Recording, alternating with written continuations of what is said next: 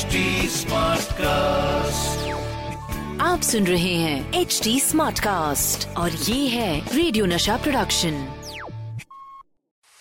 RJ अनमोल की अनमोल कहानिया। अनमोल कहानी में हम सब के सब कहा हैं?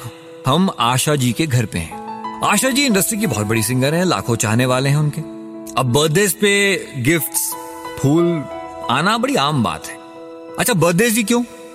कभी कोई गाना पसंद आ जाए, या फिर किसी गाने को अवार्ड मिल जाए, भाई ओकेजन है तो ठीक, वरना ओकेजन बना देंगे, ऐसी के बात है। ये आशा जी के लिए प्यार है लोगों का, और फूलों का आना गिफ्ट का आना, ये मतलब लगा रहता है। अच्छा सिंगिंग के अलावा आशा जी के दो और शौक हैं, एक तो कुकिंग और दूसरा साफ़ सफ़ाई अब साफ़ सफ़ाई का शौक भी ऐसा कि बस आशा जी के घर में हर चीज़ अपनी जगह पर बड़े सलीके से रखी जाती है। सुबह सुबह का वक्त, आशा जी का रियाज का वक्त है इसे महसूस करना भी अपने आप में एक, एक डिवाइन एक्सपीरियंस है।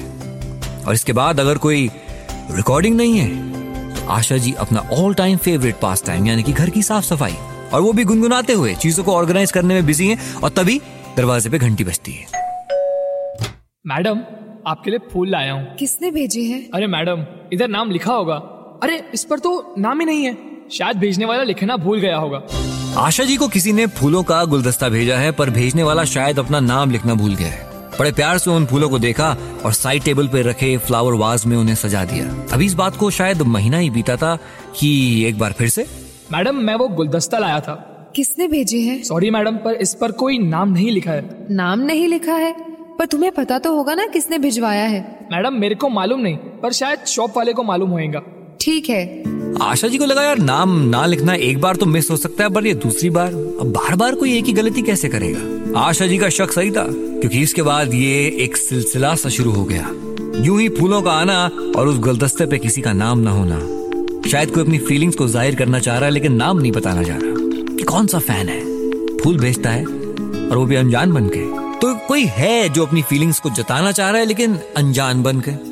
अच्छा साहब। और ऐसा भी नहीं कि ये दो तीन चार दफ़ा हुआ और फिर बंद। ना जी साहब। ये तो थमने का नाम नहीं ले रहा। मगर फिर एक दिन कुछ ऐसा हुआ कि जिसने फूलों को भेजने वाले को आशा जी के सामने लाकर खड़ा कर दिया।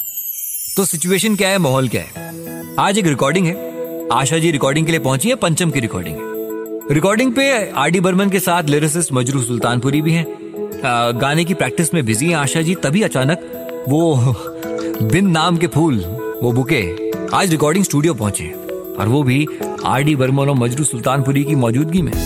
नो डाउट इस बार भी भेजने वाले का नाम उस पर नहीं है। खूबसूरत सा बुके, महकते हुए गुलाब और भेजने वाले का नाम गायब। अच्छा इस बार आशा जी का रिएक्शन थोड़ा अलग था। पहले तो उन्होंने अपने हाथ में गुलदस्ता लिया, फिर जब देखा नाम नहीं है तो गुस्से में उसे उठाकर फेंक दिया और कुछ बोलने लगी। ना जाने कौन है जो हमेशा मुझे ये फूल भेजता रहता है।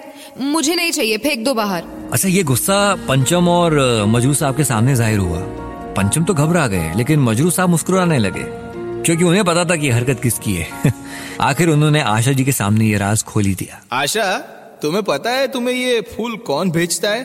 वो यही है हमारे साथ। इतना कह के मजरू साहब ने आर डी बर्मन की ओर इशारा कर दिया। यस। हमारे पंचम दा आशा जी को अक्सर ये फूल भेजा करते थे। ये प्यार था। एक म्यूजिकल रिश्ते की शुरुआत थी, उसकी अर्जी थी।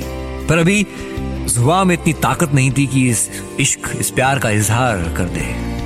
अब साहब म्यूजिकल लोग हैं, इजहार भी म्यूजिकल होगा। और हमारे पंचम दा ने फाइनली प्रपोज करने का सिलसिला शुरू किया। आशा, तुम्हारा सुर बहुत अच्छा है और मैं तुम्हारी आवाज़ पर फिदा हूँ। What a great way to propose. प्यार है और वो भी म्यूजिकल अंदाज में प्यार है। हमारे पंचम दा को ऐसा इजहार बयां कई सालों तक करना पड़ा। तब कहीं जाके आशा जी मानी। और फिर दोनों एक बहुत ही प्यारे से म्यूजिकल रिश्ते में बंध गए। अब आप सोचेंगे, चलिए अब तो शादी हो गई, अब अब फूलों का रिश्ता बंद हो जाएगा। देखिए जी, एक और मौका, आशा जी का बर्थडे है। और इस मौके पर गिफ्ट तो बनता है। तो साहब पंचम दा ने बड़े दिल से आशा जी के लिए एक बड़ा सा गिफ्ट खरीदा। उसे बाकायदा गिफ्ट रैप किया और साथ में एक खूबसूरत सा गुलाब भी है जो पेश किया। आशा जी ने भी बड़े प्यार से वो गुलाब लिया और उस खूबसूरत से गिफ्ट को खोलना शुरू किया। हाँ गिफ्ट में क्या था? उसमें झाड़ू था। पंचम दा ने आशा जी को गिफ्ट में झाड़ू दिया और कहा, इसके पीछे की वजह यह है कि आपको साफ़ सफ़ाई का जुनून है। और मस्ती मज़ाक तो दोनों के बीच में चलता ही रहता था। ये है नायाब सा तोहफा पंचम दा का आशा जी को। एक तरफ़ दोनों अपने आप में बहुत बड़े लेजेंड्स और दूसरी तरफ़ पर्सनल लाइफ में दोनों का ये प्यार भरा रिश्ता, पंचम और आशा।